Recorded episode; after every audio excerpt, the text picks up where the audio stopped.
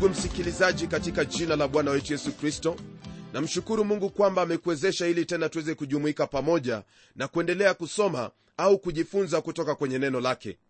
Nam ni furaha yangu pia kufahamu kwamba tangu tulipoanza kujifundisha kutoka kwenye hiki kitabu cha isaya naamini kwamba imani yako imezidi kukua hasa kuweza kuona kwamba hiki hakika ni kitabu ambacho siyo kama kinginecho maana kimeyabeba maneno ambayo ni ya mungu kwa hakika msikilizaji leo hii twapenda kuingia katika sura hii ya 60 hadi ile sura ya 61 aya ya pili ambapo tutapata mafundisho yetu kwa siku hii ya leo. Kwenye sura hii ya 60 tutaona jinsi ambavyo jua la haki litaangazia israeli. Mtumishi wa mungu nabii malaki alitajia jambo hili kuwa ni tukio litakalofanyika siku hizo za mwisho. Atakapokuja ataangaza kama vile jua la mchana kati ya usiku wa manane nalo hili litakapotendeka ndipo taifa hilo la israeli litakuwa mwanga wa utukufu wake mungu kwa ulimwengu wote. Fahamu kwamba ndugu msikilizaji kanisa siyo israeli wala israeli siyo kanisa. Ila kwa pamoja kanisa na israeli mungu ana kusudi maalum ambayo atatekeleza kupitia katika kanisa na israeli. Hii itakuwa kila moja kwa zamu yake kabla ya kila kitu kuwa chini yake yesu kristo sehemu hii ambayo ni sehemu ya tatu na ya mwisho kwenye kitabu hiki yahusu huyo ambaye ni mkombozi. Waweza kukumbuka kwamba sehemu ya kwanza tulizingatia au kuona sheria na utawala wake mungu. Hapa twapata neema yake na upendo katika sheria na sheria katika upendo. Sura hii mwenzangu yatuletea huo utimilifu wa milinia ya utawala wake kristo. Sura ya 59 ilimalizia kwa kutuambia kwamba mkombozi atakuja sayuni na sasa tunapoendelea katika sura hii ya 60 huyo mkombozi yupo. Lugha inayotumika hapa ni ile ambayo yaitwa nyakati ya kinabii. Huu ni huo wakati ambapo nabii anapozungumza anazungumzia jambo ambalo halijatukia kana kwamba tayari limekwisha timia. Nabii isaya atayazungumzia mambo mengi sana kana kwamba yamekwisha timia tayari. Unabii msikilizaji ni kama chungu ambacho historia humwagwa ndani aya ya kwanza yatufungulia hicho kipengele cha kwanza ambacho ni hiki. Mkombozi na watu wa mataifa waingia yerusalemu. Nalo neno la mungu lasema hivi katika aya ya kwanza. Ondoka uangaze kwa kuwa nuru yako imekuja na utukufu wa bwana umekuzukia. Andiko hilo ndugu msikilizaji lanena kuhusu habari za kuangaza kwa sababu nuru imekuja. Nabii malaki alizungumza pia kuhusu jambo hili nalo jambo hilo lapatikana katika sura hiyo ya nne aya ya pili ambapo alisema hivi lakini kwenu ninyi mnaolicha jina langu jua la haki litawazukia lenye kuponya katika mbawa zake nanyi mtatoka nje na kuchezacheza kama ndama wa mazizini. Msikilizaji hilo ndilo jambo ambalo litatendeka mara tu mkombozi atakapoingia katika yerusalemu. Aya ya pili nayo neno la mungu liendelea kwa kutwambia kwamba maana tazama giza litaifunika dunia na giza kuu litazifunika kabila za watu bali bwana atakuzukia wewe na utukufu wake utaonekana juu yako. Neno hili la mungu ndugu msikilizaji latuonyesha kwamba kuna giza kuu ambalo limefunika kabila za watu. Bali wale ambao wanalicha jina lake bwana bwana atawazukia na utukufu wake utaonekana juu yao. Nam bwana yesu kristo ndiye nuru ya ulimwengu hilo ndilo kati ya mambo yale ambayo bwana yesu kristo aliyatamka akiwa hapa duniani. Yeye ndiye atakuwa nuru ya kuangazia ulimwengu wote. Kuja kwa nuru wakati huo ndugu yangu kutakuwa kuna maana kubwa sana kwa sababu wakati huo giza itakuwa imejaa kote duniani. Hii itakuwa ni giza ya kiroho ambayo imetanda ulimwenguni kote hata leo hii licha ya injili kuhubiriwa kwa zaidi ya miaka elfu mbili. Msikilizaji ni lazima huyo aliye nuru kutangulia kabla ya melinia hiyo. Nuru siye mwingine bali kama vile nimetangulia kusema hapo awali yeye ni bwana yesu kristo. Neno la mungu liendelea kutwambia yafuatayo katika aya ya tatu. Na mataifa wataijilia nuru yako na wafalme kuujia mwanga wa kuzuka kwako. Kwa hili andiko ndugu yangu naamini kwamba siku hiyo ambayo mioyo ya watu itamrudia mungu bado ipo njiani yaja hili ndilo ambalo paulo alikuwa akinena kwenye kile kitabu cha warumi sura ya 11 aya ya 15 kwamba maana ikiwa kutupwa kwao kumeleta upatanisho kwa ulimwengu je kukubaliwa kwao kutakuwa nini kama si uhai baada ya kufa? Msikilizaji wangu huu ndio utakuwa wakati wa kufufuliwa kwa taifa la israeli na pia kufufuliwa kwa ulimwengu. Anaendelea kutwambia yafuatayo katika aya ya 4 inua macho yako utazame pande zote wote wanakusanyana wanakujia wewe. Wanawako watakuja kutoka mbali na binti zako watabebwa nyongani. Kwa sababu ya uwasi wao ndugu msikilizaji mungu aliwatawanya na kuwafukuza katika mataifa. Lakini sasa twaona kwamba nchi hiyo ya israeli itainua macho yake na kutazama pande zote na wote wana wake watakusanyika na wataanza kumjia kutoka nchi zote wataingia katika nchi hiyo ya ahadi tena huku wakiwa na hali hiyo ya kumtii mungu. Msikilizaji kwa hakika siku hiyo ambayo nuru hiyo itaangaza israeli hapo ndipo taifa hilo litapata kuinuka tena. Neno lazidi kutuambia katika aya ya tano kwamba ndipo utakapoona na kutiwa nuru na moyo wako utatetemeka na kukunjuka kwa kuwa wingi wa bahari utageuzwa kukujia utajiri wa mataifa utakuwasilia. Msikilizaji wakati ambapo neno la mungu lanena kuhusu bahari mara nyingi huwa ni neno ambalo ni fumbo linalonena habari za watu wa mataifa au habari za taifa fulani. Nam neno la mungu lasema kwamba bahari itageuzwa na kuendea yerusalemu au israeli na utajiri wa mataifa utamuwasilia wakati huo ndugu msikilizaji kutakuwa na mshangao mkubwa sana maana mataifa yote yatabeba utajiri wao na kuelekea yerusalemu. Wakati huo barabara zote zitaelekea yerusalemu maana huko ndiko ambako mfalme atakuwa akitawala. Kwenye aya ya sita, neno la mungu liendelea kutwambia jinsi ambavyo mambo yatakavyokuwa. Sikia jinsi ambavyo lasema wingi wa ngamia utakufunika ngamia vijana wa midiani na efa. Wote watakuja kutoka sheba wataleta dhahabu na uvumba na kuzitangaza sifa za bwana. Wakati huu ambao nabii anazungumzia sio mamajuzi wa mashariki peke yao watakaokwenda yerusalemu bali ni ulimwengu wote. Watapeleka vipawa kama dhahabu na uvumba. Wakati huu kwenye vipawa hamna manemane maana manemane ilikuwa ni ishara ya mauti yake yesu kristo. Kwa hivyo haikuwa na maana kwa kuwa yeye yuaishi milele mataifa yote ya ulimwengu yatakwenda yerusalemu na kuabudu katika huo ufalme ambao hautaharibika hata milele. Kwenye aya ya saba ndugu msikilizaji neno hili laendelea kwa kutwambia kwamba makundi yote ya kedari yatakusanyika kwako kondo waume wa nebayothi watakutumikia watapanda juu ya madhabahu yangu kwa kibali nami nitaitukuza nyumba ya utukufu wangu. Na kama vile ndugu msikilizaji dhabihu za agano la kale zilivyokuwa kivuli cha kuja kwake yesu kristo na kufa pale msalabani kama dhabihu ya dhambi hivyo ndivyo pia dhabihu hizi zitakuwa. Tofauti ni kwamba dhabihu hizi zitakuwa zikiangalia nyuma maanake zitakuwa ukumbusho wa yale ambayo kristo aliyafanya pale msalabani. Ndugu msikilizaji nitakuuliza uweze kusoma kitabu cha hezekia sura ile ya 40 hadi 44 ili uweze kumakinika zaidi tunapogeukia aya ya 8 hadi 9 aya hizo zatuingiza katika kipengele kingine ambacho chanena kuhusu kurejeshwa kwa yerusalemu mikononi mwa israeli. Neno la mungu lasema hivi katika aya hiyo ya 8 hadi 9 ni nani hawa warukao kama wingu? Na kama njiwa waendao madirishani kwao? Hakika yake visiwa vitaningojea na merikebu za tarshishi kwanza ili kuleta wana wako kutoka mbali na fedha yao na dhahabu yao pamoja nao kwa ajili ya jina la bwana mungu wako kwa ajili yake mtakatifu wa israeli kwa kuwa amekutukuza wewe. Katika fungu hizi ambazo tumezisoma ndugu msikilizaji neno hilo la mungu latuonyesha kwamba wayahudi watatoka pande zote za ulimwengu wakirudi kwenye nchi yao ya israeli.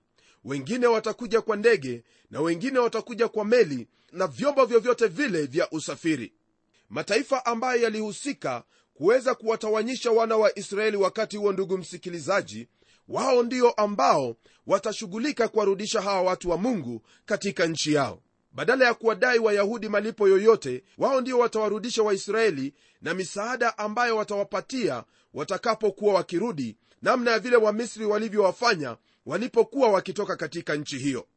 Msikilizaji hayo yote watakayowapa itakuwa ni ridhaa yao maana walikuwa wametumika katika nchi hiyo kwa zaidi ya miaka 400 bila malipo yoyote. Neno la mungu latuambia katika aya ya 111 kwamba na wageni watajenga kuta zako na wafalme wao watakuhudumu maana katika ghadhabu yangu nalikupiga lakini katika upendeleo wangu nimekurehemu. Malango yako nayo yatakuwa wazi daima hayatafungwa mchana wala usiku ili watu wapate kukuletea utajiri wa mataifa na wafalme wao wakiongozwa pamoja nao. Msikilizaji haya ndiyo mambo ambayo yatatukia katika siku hizo. Naam mataifa ndiyo ambao watahusika kujenga yerusalemu tena na kujenga israeli. Na pia kutakuwepo na hali njema zaidi ambapo malango ya yerusalemu hayatafungwa kwa kuwa hakutakuwepo na hofu ya uvamizi wa namna yoyote ile. Ila napenda uweze kufahamu kwamba haya ni mataifa ya ulimwengu ambayo yatakuwa yameokolewa ndiyo ambayo yatakuja yerusalemu wakati huo wa utawala wake bwana yesu kristo wa miaka elfu moja. Neno la mungu liendelea kutuambia katika aya ya12 kwamba kwa maana kila taifa na ufalme wa watu wasiotaka kukutumikia wataangamia. Naam mataifa hayo wataharibiwa kabisa. Hili andiko ndugu msikilizaji ndilo ambalo pia twakutana nalo kwenye kile kitabu cha mathayo sura ya 25 aya ile ya 31 hadi 46 nalo hilo neno lanena kuhusu mataifa ambaye yatahukumiwa kutokana na jinsi walivyowatendea wana wa israeli. Wakati ule wa utawala wa bwana yesu kristo wa miaka elfu moja kila goti ndugu msikilizaji litapigwa mbele yake na kila ulimi utakiri kwamba yesu ni bwana kwa utukufu wa mungu baba watu hawa itawalazimu kumtii bwana yesu kwa kuwa yeye ndiye atakayekuwa mtawala peke yake. Wakati huo pia ndugu msikilizaji shetani atakuwa amefungwa katika shimo hiyo kwa miaka elfu. Na baada ya miaka hiyo elfu atafunguliwa kwa muda. Baada ya yeye kufunguliwa basi kutakuwepo na uwasi ambao utawaingia wale ambao wanapenda mambo ya kishetani watu hao wataingiwa na roho hiyo mbaya ya shetani halafu wataingia kwenye uwasi mwingi sana kwa sababu ya kushawishiwa na shetani. Huu ndio utakuwa uwasi wa mwisho.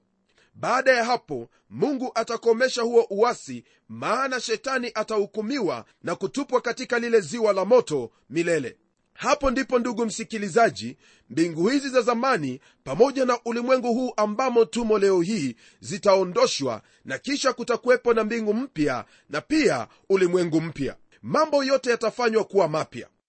Tunapogeukia aya ya 15 ndugu msikilizaji twaingia kwenye kipengele cha mwisho. Nacho ndicho hiki. Ahadi za mungu kwa yerusalemu zatimia.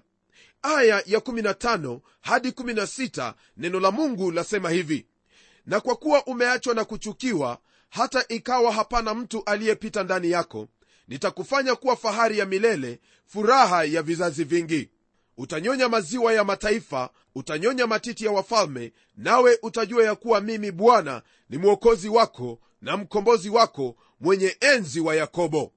Rafiki yangu haya ambayo nabii isaya anayanena hapa ni mambo ambayo pia alikuwa ameyanena kwenye sura ile ya pili sikia ule utajiri wa yerusalemu ambao ulikuwa umechukuliwa na mataifa utarudishwa kwa riba.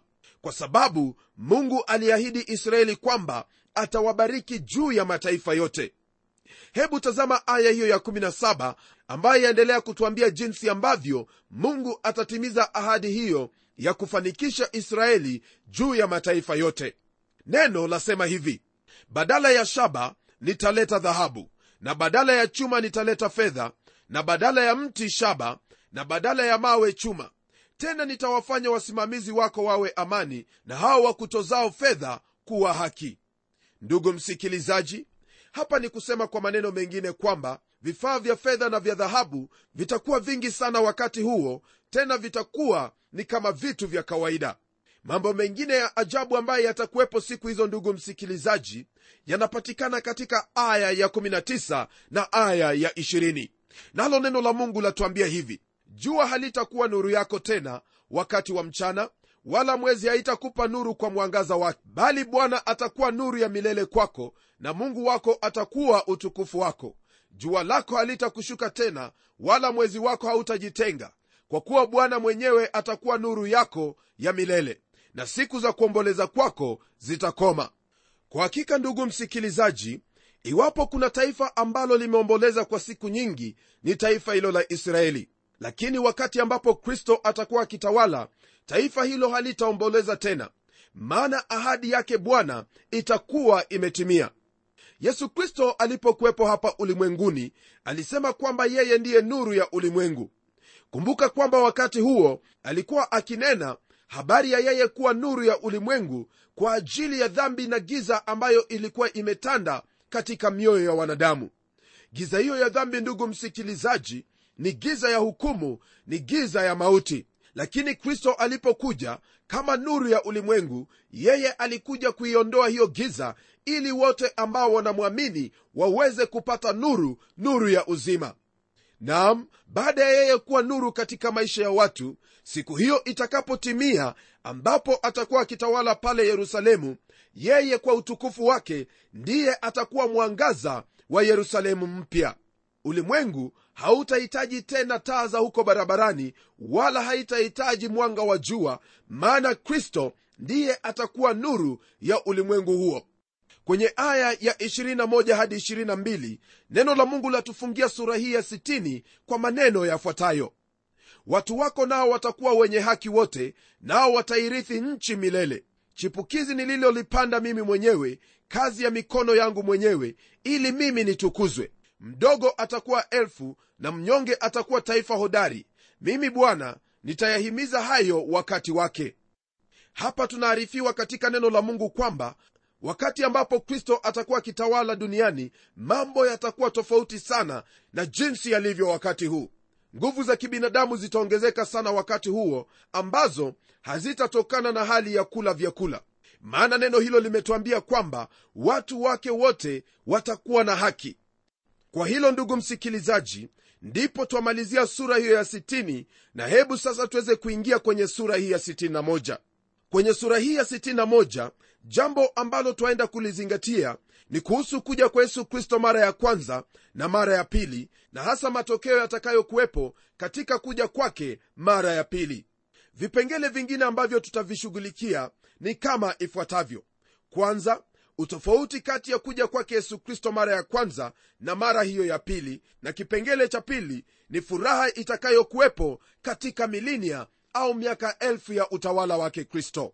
Sura hii ndugu msikilizaji ni ya muhimu sana hasa tukiona kwamba bwana wetu yesu kristo alipoanza huduma yake hapa ulimwenguni alianza kwa kuyatumia maneno haya yaliyoandikwa kwenye sura hii aya ya kwanza.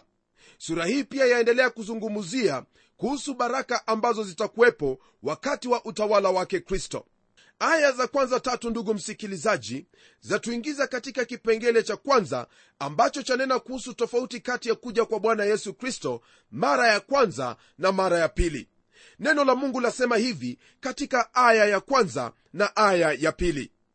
Roho ya bwana mungu ii juu yangu kwa sababu bwana amenitia mafuta ni wahubiri wanyenyekevu habari njema amenituma ili kuwaganga waliovunjika moyo kuwatangazia mateka uhuru wao na hao waliofungwa habari za kufunguliwa kwao. Kutangaza mwaka wa bwana uliokubaliwa na siku ya kisasi cha mungu wetu kuwafariji wote waliao kutokana na hilo andiko ndugu msikilizaji ni wazi kwamba kama agano jipya haingelikwepo basi ingekuwa ni vigumu sana kufahamu maandiko hayo yananena kumuhusu nani.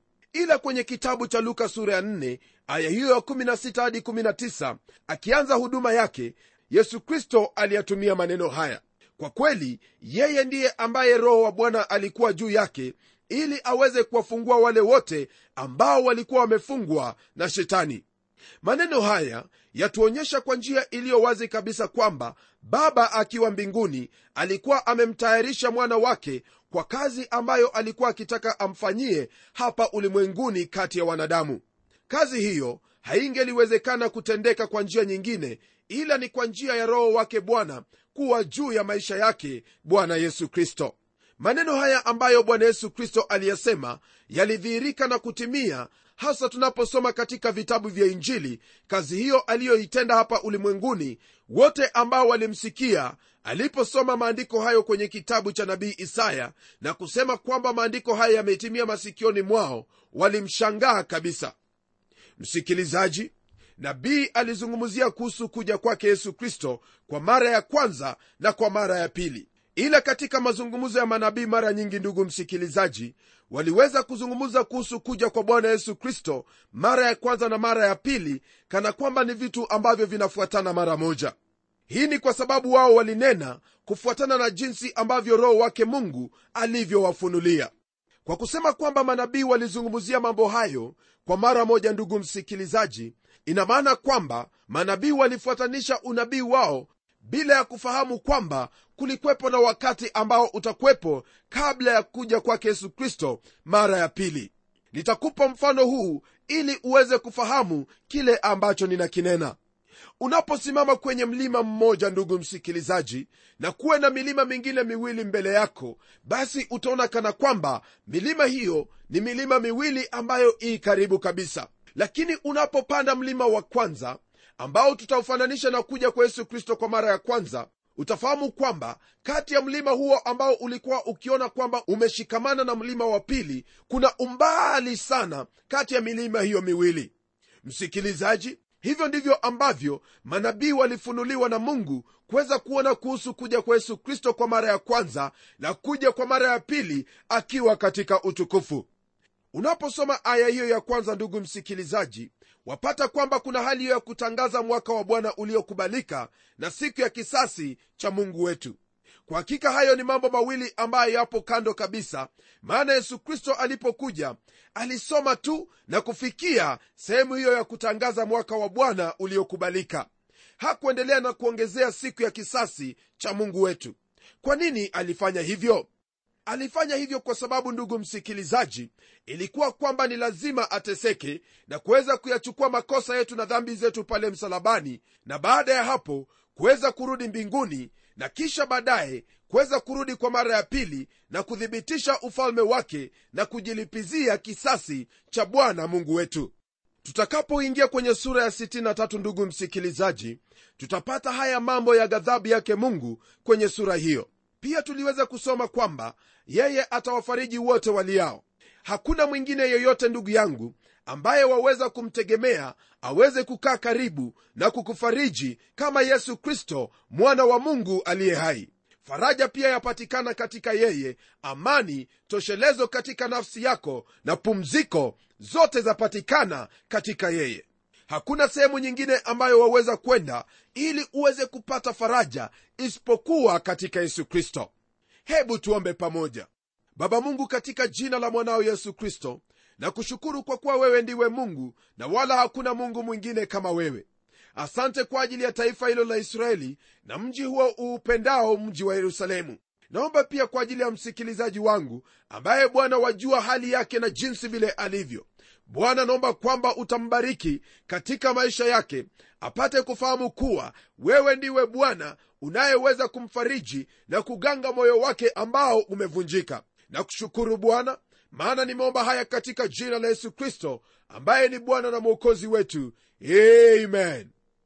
Ndugu msikilizaji bwana mungu aweze kukubariki na hasa unapochukua hatua ya kumgeukia yeye.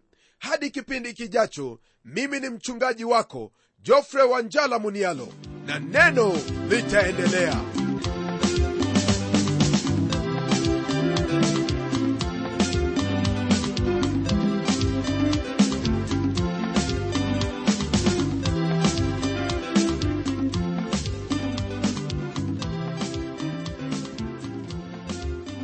asante sana msikilizaji wangu kwa kuwa pamoja nasi. Na iwapo una swali au pendekezo tafadhali tuandikie barua ukitumia anwani ifuatayo. Andika kwa mtayarishi kipindi cha neno transworld radio. Sanduku la posta ni 21514 nairobi kenya. Pia waweza kutumia anwani yangu ya email ambayo ni pomodo at twr co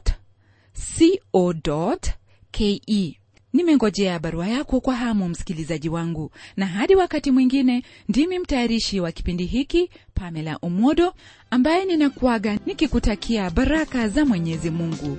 Neno litaendelea